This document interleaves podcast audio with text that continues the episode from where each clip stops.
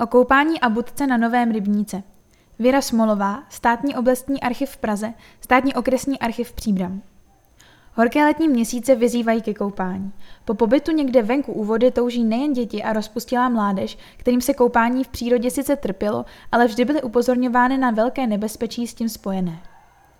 V 19. a ještě v první třetině 20. století bylo koupání pro mnoho ctihodných měšťanů a zvláště měšťanek něco nepředstavitelného. I v létě se skoro všichni obyvatelé příbramy museli spokojit s umyvadlem nebo neckami. Koupelny doma nemývali. Zvláště muži vyššího postavení ovšem rádi celoročně navštěvovali lázně pod Svatou horou. Na jeho východním úbočí vrchu se rozkládal koncem 18. století malý hospodářský dvůr číslo 236, patřící zámožné příbramské rodině Hubáčkových. Od tohoto dvora jeho další majitelé Leopold Fiče a Vojtěch Vinický v červenci 1802 oddělili část pozemků, takže se tam následně nacházely usedlosti dvě. Mezi lety 1803 až 1823 byly vybudovány lázně, které v prosinci 1823 jejich majitel Maximilian Winter prodal a pak změnili majitele ještě několikrát. Kolem poloviny 19. století se nazývaly Vundrákovy lázně. Od Františky Vundrákové je získala rodina Josefa Petáka a od března 1869 Josef a Marie Pricovi, kteří se později stali majiteli obou domů s novými čísly. Lázně pod Svatou horou se příhodně rozkládaly na osamělém místě celkem daleko od města a jeho klevetivých obyvatel. Fungovala u nich hospoda, asi tam bývalo docela veselo, koncertovala v nich i hornická kapela. V roce 1877 však byl ve vzdálenosti asi 400 metrů od Pricových lázní zaražen svatohorský důl. Ze svatohorské jámy byl v hloubce 300 metrů zaražen směrem k březovým horám překop, který překřížil několik hnědelových žil a jen v některých se objevily sledy galenitu. Protože se tam nenacházely žádné dobyvatelné úložky, byl důl v roce 1892 uzavřen.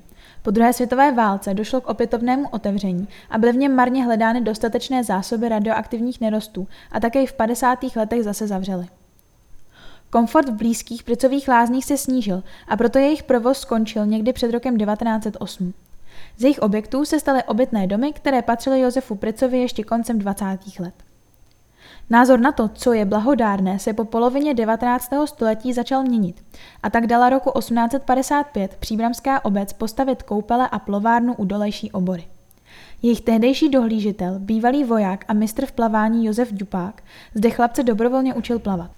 Pořádné mariánské lázně však nechali postavit příbramští ostrostřelci v roce 1856 na obecním poli u Střelovny. Voda se k ním vedla až z drah pod Svatou horou.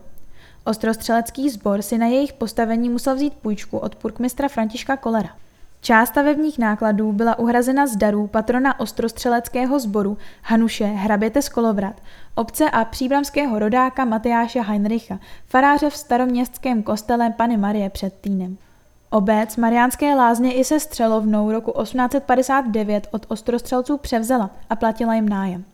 V lázních bylo pět obyčejných koupelen s vanami a jedna parní lázeň.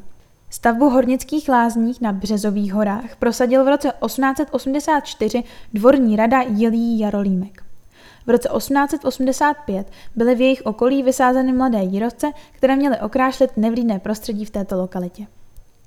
V lednu téhož roku Příbramská městská rada na svém zasedání řešila, že kapacita majránských lázní přestala dostačovat obecné potřebě v důsledku toho, že jest všeobecně známo, že koupání jest předním činitelem zdárného vývoje tělesného.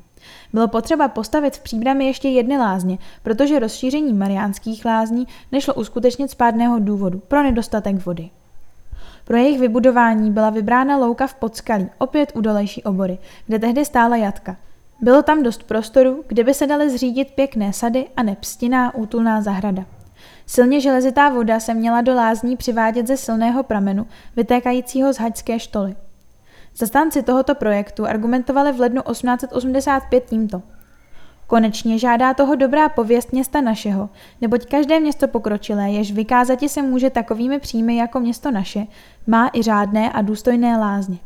Na zdravotnictví věnuje se u nás každoročně velmi mnoho, tudíž i tuto záslužnou a vděčnou oběť pro blaho občanstva mohlo by město přinésti, ač možno-li to nazvati to obětí, neboť zajisté značná suma by byla vybrána od těch, kdož by lázně navštívili. Zastupitelstvo se usneslo, že druhé koupele budou vybudovány. Na konci února při jednom z dalších zasedání městské rady se ředitel příbramského gymnázia Čeněk Vyhnis zeptal, zda pokročili v Mariánských lázních nutné opravy a zda se podle přijatého usnesení na pořízení koupelny v Rybníce již pracuje. Dostal odpověď, že objednány jsou již nové vany pro městské lázně a na zřízení koupelen v Rybníce se pracuje. Koupele tam ale otevřeny nebyly, nejspíš pro odpor řezníků. V polovině května proběhla při schůzi obecního zastupitelstva porada o zřízení koupelen v Novém Rybníce s jeho majitelem V. Nebeským, který také vlastnil pod ním ležící mlín Flusárna. Chtěl za jejich zařízení na Nováku 250 zlatých ročního nájmu s ohledem na to, že budou sloužit ke všeobecnému dobru a že majitelé mlína budou muset dbát v budoucnu na to, aby pro ně zajistili dostatek vody. Zastupitelstvo se usneslo, že ho požádá o slevu a schválilo částku 350 zlatých na pořízení vybavení koupelen. Výstavba veřejné koupelny na Novém rybníce byla skutečně zahájena. Obec tam nechala postavit skromnou roubenou budku. Redaktor týdeníku Horimír to komentoval slovy, že prospěch z ní má především školní mládež, která tak má aspoň vyhrazené místo ke koupání, kde se na děti dá snadno dohlížet. Upozorňoval také odpovědné úředníky, aby tam zajistili od rána do noci neustálou přítomnost veřejného obecního zřízence, který bude na děti dozírat a v nebezpečí jim pomůže.